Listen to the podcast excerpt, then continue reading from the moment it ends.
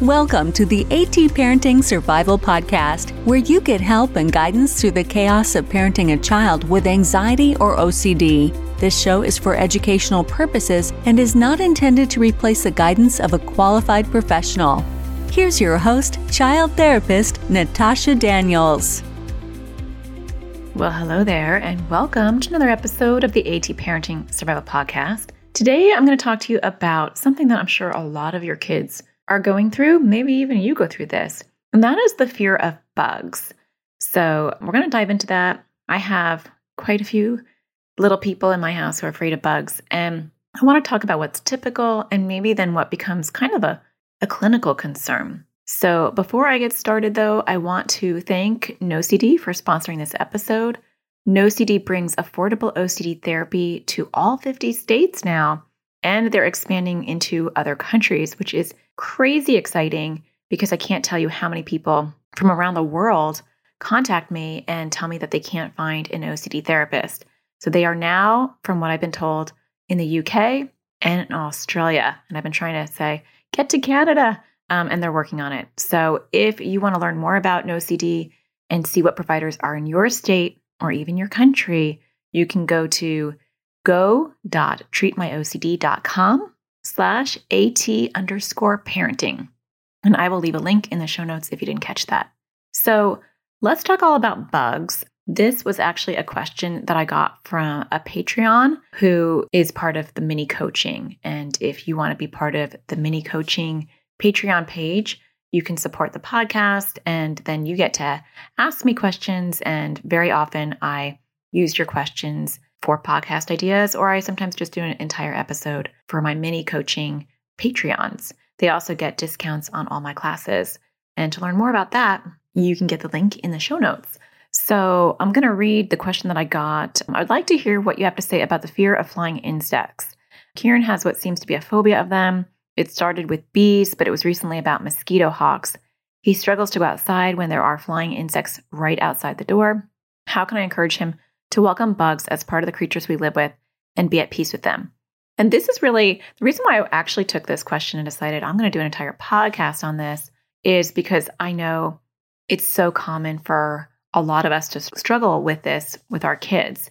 There is an, a normal reaction to a fear of bugs that is not clinical, where you know, I just don't like bugs. And depending on what areas you live in, some bugs can be actually really scary, right? I'm in Arizona. There are scorpions, snakes. That's not really a bug, but they still scare me. And oh, there's black widows where I live. So those are like legitimately scary. But there's also things that are less lethal, and there's things that are not lethal at all. So I always like to start with the normalcy of, yeah, it's normal to be somewhat afraid of bugs. But a lot of our kids with anxiety or OCD take it to the next level. And so that's when we really want to start working on things when we see it going to that next level and impeding their ability to function. And so these are the kids that don't want to go outside at all, no matter what. Or, you know, like Stephen was saying in his question, you know, you see a bug kind of flying up by the lights or, you know, near the door, and that's it. You're done for the day. You're not going outside. For my kids, it has ruined hikes. It has ruined. We actually just went out to a farm to look at some horses with one of my friends, and you know there were a lot of flies going around, and I can tell that it really kind of ruined it for my son. And they're flies; they're not going to hurt him. We definitely work on it at my house. It's an ongoing process because it's not like as a parent, our kids have these issues, and then we do it the right way. We approach it the right way, and then boom, their fears go away, and all is great with the world. It's a little messier. It's a lot messier than that. It's a constant thing to work on. It's something that we have to keep touching back on. It's something that goes away for a while and then it can come back. Even if you're doing all the right things, your child may not be responsive for a while. And that's okay. Because you know what I always say? can you tell I'm going to say? We're planting seeds, right? And so some of our seeds are going to sprout. Sometimes they're going to take years to sprout. Sometimes they're never going to sprout at all. But we need to keep planting those seeds. So when you see your child really avoiding most things, and I know last summer when we got a pool, my kids started to avoid the pool because they were worried about the bees. And we did have a lot of bees, but it, it got to the point where they didn't want to go swimming. And so we had to address that. So I'm going to give you some brief brush strokes of approaches that I take in my practice or did take in my practice. My practice is no longer. I'm just committing to all my work online now since my husband passed away so I can spend more time with my kids. But I'm going to talk to you about the things that I normally do with my kids and what I've done in my practice. Let's start off with the little guys, and I'm just going to say this really briefly because it's not it's not the be all and end all. It's certainly not going to help any of your kids who are older than like preschool age, but it, it is a good place to start. And that is like personifying bugs. And so when you have younger kids watching movies, and I'm going to seem really outdated because I don't know, I can't really think of any current movies. Um, there are tons of them, so I'm sure they're out there. But like a movie like It's a Bug's Life or Antz, A N T Z, or books that personify bugs. Or there used to be a cartoon, which I completely forgot now what it was called, with spiders, the spider family. Do you know what I'm talking about? Anyway, it's probably pretty old right now because my memories go way back. But that was a great cartoon because it was all about their life and them talking, and there were all different kinds of bugs, not just the spiders. I hope that you know what I'm talking about. But find things that humanize them. And you can also humanize them yourself by going out in your backyard. And if you're seeing like a row of ants, you can talk about what they're doing. Up, oh, they're all lining up. They're going to get that food. See that big thing there? They're all going to try to carry it back to the queen or that bee over there, you know, he's gathering, going into the flowers so he can, you know, whatever, get the nectar. I'm going to sound ignorant because I'm like, I don't know what bugs do. But educating them better than I just did to you can help because when we when we personify them and this only works really for younger kids but when we personify it they just don't seem as scary because we're demystifying it now moving into the older kids the first thing that I find really helps, and again, like I said, none of this is going to be a silver bullet answer. It never is. But these are just things to add into your toolbox. Educate your child. So I have done that with my kids. We've talked about flies and we talk about, you know, what what bugs don't bite or what bugs don't sting because when you have a child who has like major phobias about things that aren't even harmful, that's a really great place to start because I want them to start being able to differentiate the buzz of a bee versus the buzz of a fly, because that reduces their anxiety then down to, you know, 50% or actually more, depending on where you live and what your backyard or wherever you are is like. You're more likely to see flies a lot of times than bees. And so if I can get my kids to differentiate, obviously I need to do more work with my son. you know, all this grief stuff has really just made all of their anxiety and OCD themes like bubble up really badly right now. And so I feel like we're at square one with almost everything that he had already dealt with, him in particular. So we got to start over that because obviously we need to talk about flies because flies are not scary and getting them to differentiate those those sounds can help. Is it a fly or is it a bee? And then you can do some research on it. So and, and I really wouldn't do research on poisonous bugs that, you know, obviously that can really upset kids. But I think starting with the things that they're afraid of that are that are harmless can be really helpful pulling up so what we did a long time ago with my son which we'll obviously have to revisit is he got a dead fly and he had a microscope and he's really into science and so for him and this may not work for your child it might freak them out so you have to know you know you have to take everything i say with a grain of salt and say is that something that would work for my child or is that something that would make it worse? And you have to gauge that yourself because i'm only giving you education. For him, he's way into science. So putting the bug under the microscope and really learning about the parts and learning about interesting facts and tidbits about the fly really demystified it. And and then we actually moved to bees and he started to learn about bees. Actually my daughter started to learn about bees too. And they learned that honeybees don't sting and they learned how to differentiate them and they put them under the microscope we have like a kid microscope or we did i don't know where it is i'll have to find it and so doing some of that education can be really helpful. And I know, Stephen, you were talking about mosquito hawks. I must be very bug illiterate because I'm like, a mosquito hawk, what is that? I'm sure we have them here. So I Googled it. And from my very, very brief search, so don't email me if you're like a bug expert and you're like, wow, you slaughtered that podcast. I am here to talk about the anxiety part of it. When I briefly Googled it, mosquito hawks do not bite or sting. And so, if that is accurate, which according to my 30 second Google search was, that's something I would explore with him. you know, let's do a research study on mosquito hawks. Let's do a PowerPoint on mosquito hawks, or let's do, let's draw some pictures of mosquito hawks and talk about facts and interesting tidbits about them. If he's open to that, that can really help demystify the fear of it. It can also sometimes help them realize the good things about what they do. So, depending on their their nature, like my daughter is really like this kind and caring thing, and so when she heard that, you know, honeybees are really important and that we need them in our environment, she became kind of the crusader of save the honeybees when they land in our pool. So she went from being afraid of them, which she still is, but to wanting to make sure that they are okay. That's huge for somebody who wouldn't even come outside initially. It will get worse and it will get better again. I have no fairy tale vision of how that's going to end. but at least I know where to work on it with her. So that might be something to do, Stephen, is, you know, do research on mosquito hawks. There's great YouTube videos. Screen everything before you show your kids because sometimes you might think everything looks really good and then it goes a little sideways at the end. And so you want to make sure that it's not something that will trigger your kids. You know your kids the best. So some things that I think are not triggering can trigger other people's kids. And things that would trigger my kids don't trigger other people's kids. So you have to know, you know your child the best. Okay, so after education, let's talk about a plan. So this is relevant for both, you know, non poisonous or venomous bugs and also ones that are dangerous. When we have a plan, and this goes really, we can speak about anxiety in general. When we have a plan for anything that we are phobic about or anything that we are anxious about, not, I'm not talking in the OCD world because sometimes plans can be con- can turn into compulsions. But I'm just talking about generalized anxiety or specific phobias. When you have a plan, and I'm speaking from from my own personal experience having an anxiety disorder, when I have a plan, my anxiety gets reduced. So, empowering our kids on what they can do if they encounter that bug can be really, really helpful. And that's an important thing to do with poisonous ones too. So, I know out here in Arizona, they teach the kids what to do if they see a snake.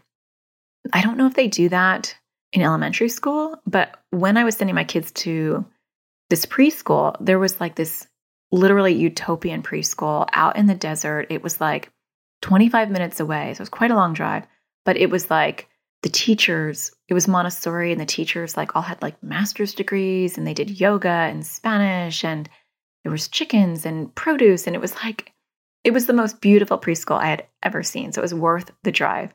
And the problem was it was way out in the desert. It was beautiful, like, you know, mountains. And I mean, it was like picturesque, but there were snakes out there.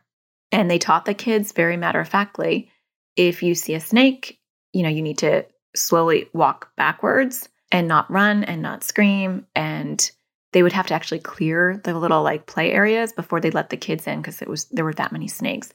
Luckily, I don't think my kids ever had an issue with that. But because they were matter of factly about it and because the kids felt like they knew how to handle it, it reduced the anxiety. And my kids were super anxious and they were not anxious about the snakes. I mean, I was.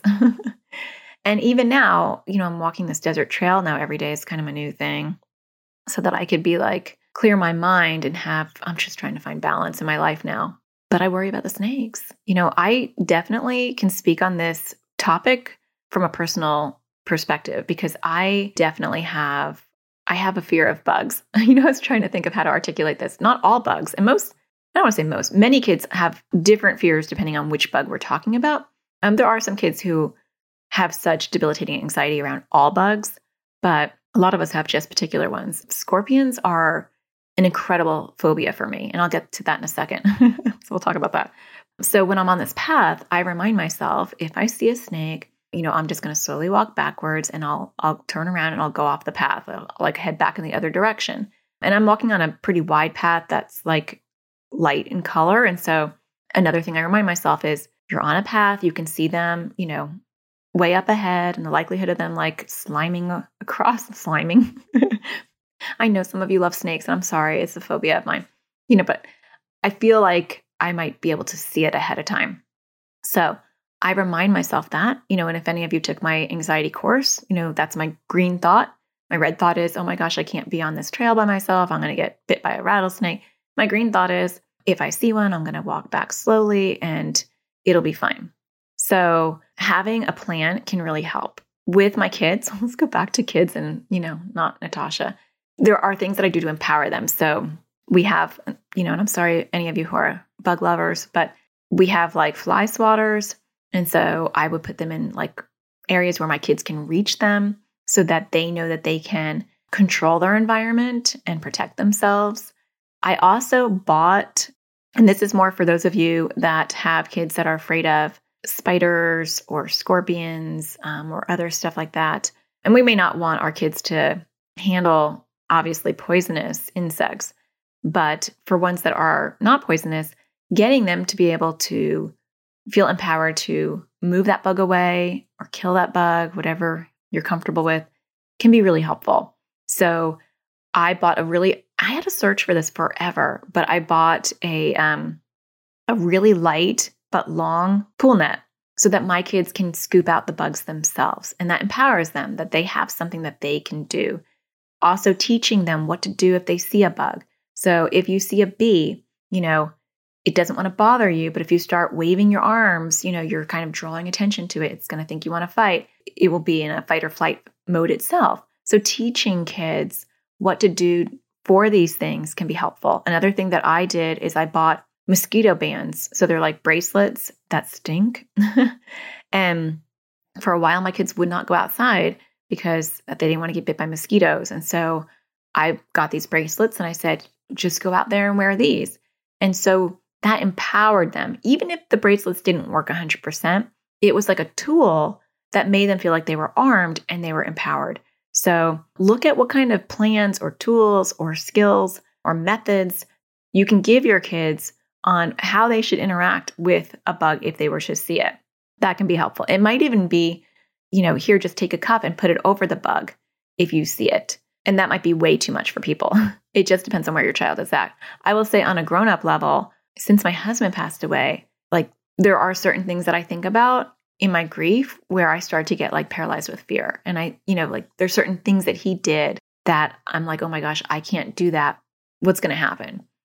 like my router is so stupid. He was like, he was the fixer, he was the tech guy. And I think, oh my gosh, if the router goes out, like I won't know what to do, like besides call the cable company. But the other thing that I worry about is seeing a scorpion because I would literally call him to come back from work. I know that sounds terrible. I would put a glass over it and I would call him and I would say, This is waiting for you when you come home. And, and I really couldn't function that day. I'd have to go check back on the glass, make sure the scorpion's still there. So, definitely a big phobia of mine. And the smaller they are, you know, the more lethal. So, it's really scary out here in the desert. And some of you have other bugs and insects that are at the same level, you know, that you might have a lot of that are poisonous and they're scary. And so it's, we don't want our kids to not be afraid of those, but we also don't want them to have to do compulsions every day where they have to search for these bugs. I mean, some, some places you actually do have to like clear your shoes out and stuff and check your bed. And other places it doesn't warrant that, but we have kids that kind of compulsively do those things. And so that could, we have to, we have to be able to gauge what is irrational and what is rational and what is what is expected and typical and what is over the top. And and that will differ depending on where you're at, where you live, and probably your own anxiety level. But what I have done to try to give myself green thoughts on the scorpions, because we have seen them, they are, we live in the desert, is I bought this contraption on Amazon. And I bought this a long time ago, way before, you know, he passed away.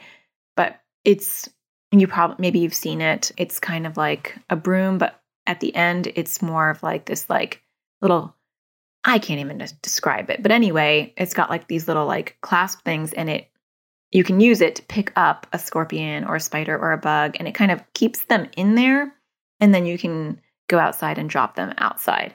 And it's not that easy to use, but it does work. It's not as beautiful as the commercial shows.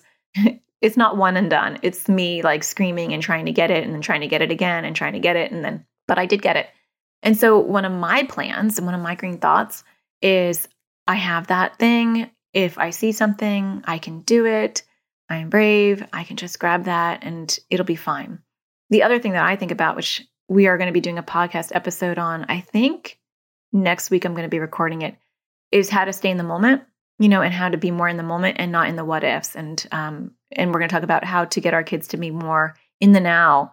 When you're in the now, this is just a preview for my next podcast, but when you're in the now, you don't need to worry about that because I'm in the now. Well, I haven't seen a scorpion today. So in my current reality, there does not exist. There, there one does not exist. So do I need to worry about that right now? No. Is it okay to have a plan? Yes. But do I need to hold on to that plan in my head and practice it? No. So um, we'll talk about that next week. But that's another tool, you know, when it comes to bugs is if I'm not seeing a bug, can I go outside? I'm not seeing a bug right now. So we'll kind of go into that next week. So we have personify it for the little kids, educate, make a plan, empower your kids on whatever level you can. And then the last one I just want to touch on is around exposures. Exposures can be really helpful depending on the level of fear. So, there are people who have such intense fear of bugs that they're pretty debilitated. And if it's at that level, exposures are really helpful. So, I'm going to talk about some different exposure ideas. One might just be to actually sit outside. Can you sit outside for five minutes? If that's too much, can you sit outside for one minute, 30 seconds, and then build up from there? And the goal isn't to sit outside and show you that there'll, there'll be no bugs. It's to sit outside and show you that you can tolerate the bugs that you might see. You may or may not see bugs, and either way, you can tolerate them, right? So that's an outside exposure. Some other exposures, depending on the level of severity, is buying fake bugs. And so you can go on Amazon and you can buy pretty realistic bugs. You can buy cockroaches, you can buy bees. I am amazed at Amazon. You can pretty much find anything. And so in my practice, I had very realistic looking toy bees. You would not know that they're fake. They look so believable. And I had cockroaches that were very realistic looking. And even for me, those cockroaches, if I was to hold one of those fake cockroaches, even though intellectually I knew they were fake, it would make me feel a little nauseous. I had like a guttural response to it. And so that's what we're talking about. talking about me. It can be very effective for someone who has a fear at that level. Um, they will get like a physical response from it. And then over time, that goes down, just like any, you know, exposure that you're doing. Typically, the discomfort starts to go down. You can adapt to it. So holding fake bugs can be very helpful.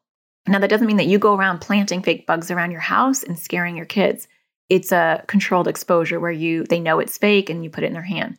The other thing that I have done with kids, and this to sound really gross, but it was actually very effective, is I would find dead bugs in my garage. we had some pretty big ones. Um, mo- most of the time, they were crickets. And I would have kids first hold it in a plastic bag. And if that was too much, sometimes they just would have to be next to them or in the room, right? It's a hierarchy. And so the hierarchy, the ladder will look different for each one of you depending on your child's level of fear.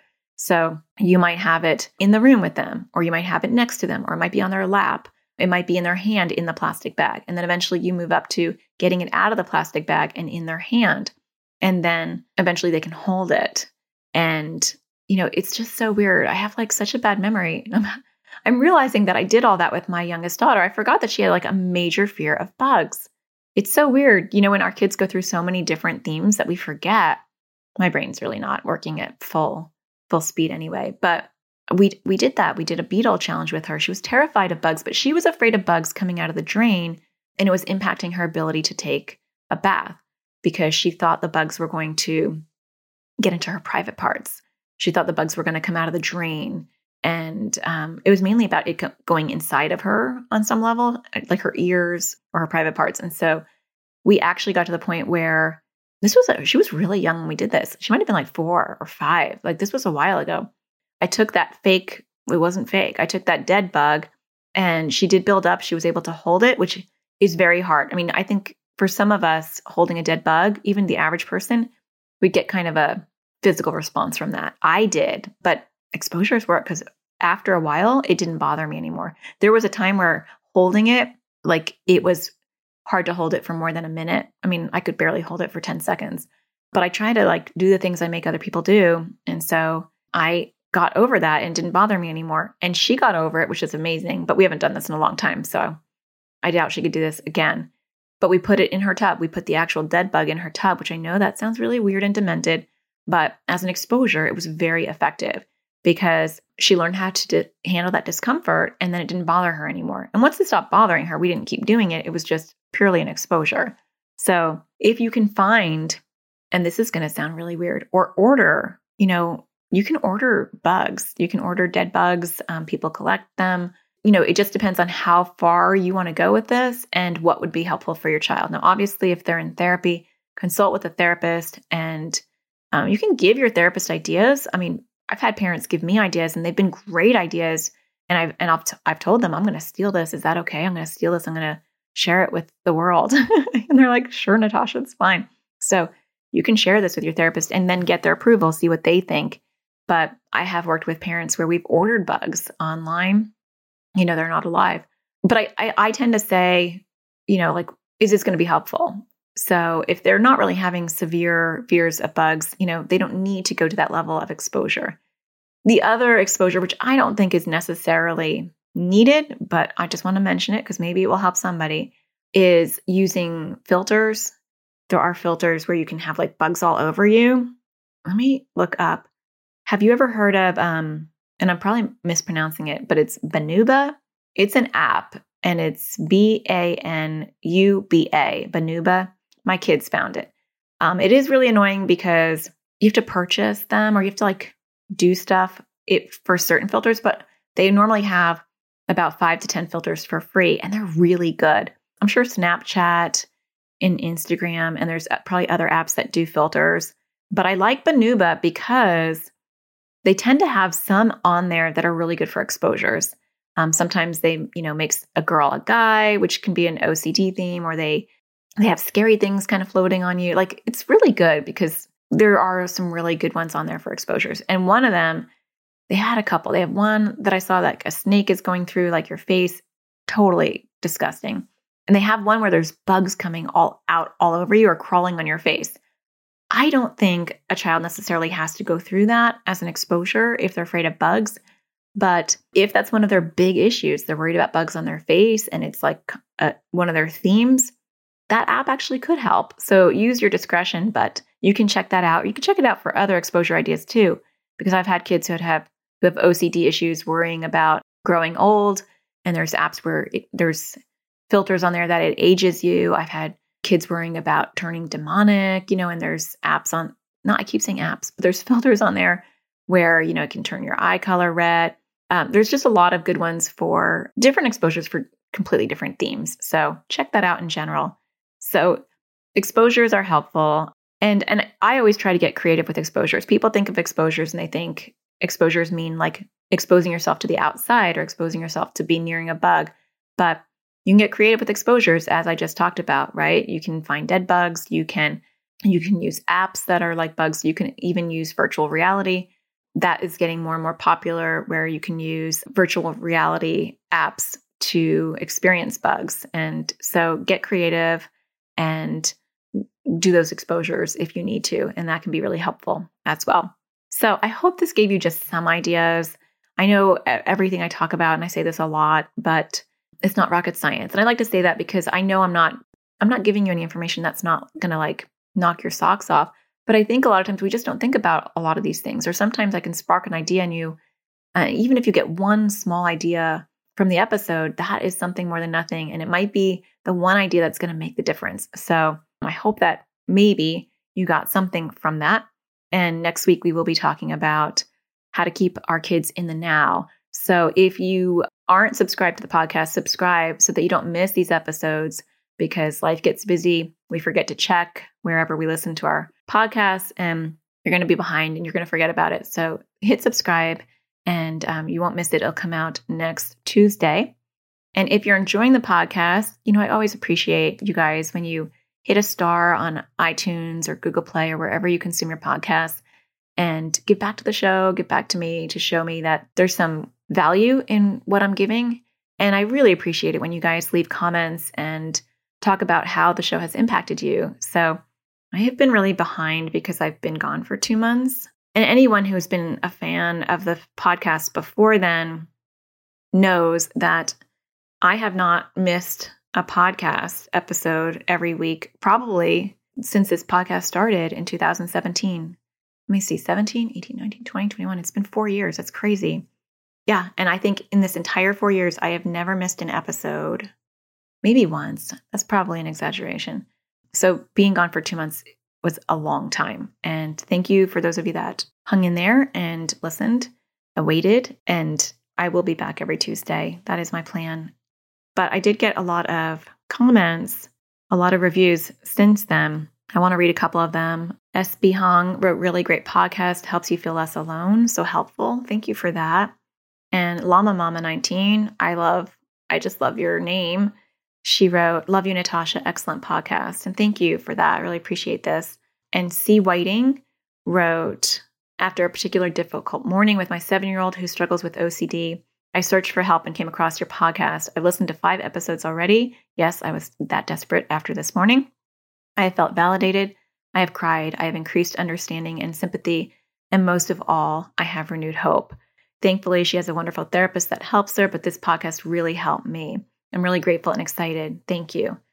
Well, I appreciate you leaving a review, and I'm glad that I was able to be there for you. I'm in spirit. Well, I'm not dead, but with you virtually uh, during that rough time. And I just want to read one more because I want to catch up. And I really appreciate Lizette's comment. She said regarding the tragedy Natasha, I'm so very sorry to hear about your devastating and unexpected loss. My heart goes out to you and your family.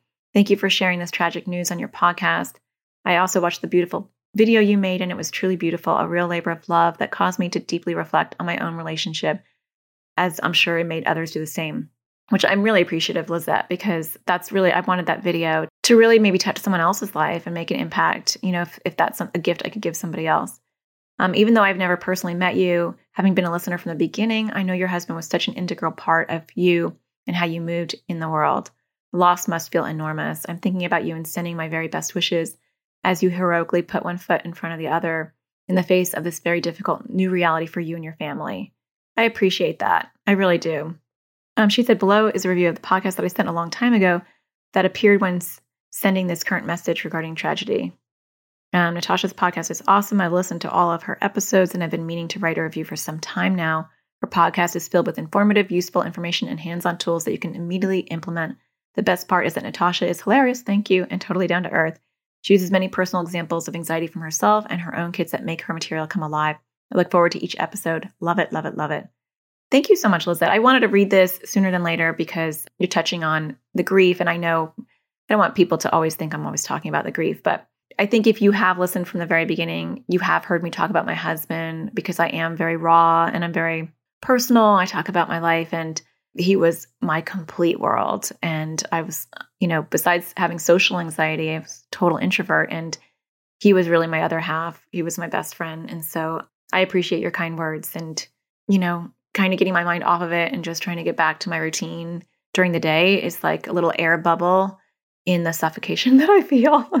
I'm laughing because that sounded really, really dark, but that it is what it is. So thank you all. And if you have something to write, please feel free to write a review. Maybe I'll be reading your review next time.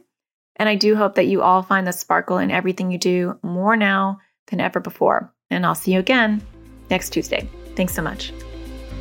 Thank you for listening to the AT Parenting Survival Podcast. To get additional support raising a child with anxiety or OCD, visit Natasha's online school of on demand classes at atparentingsurvivalschool.com.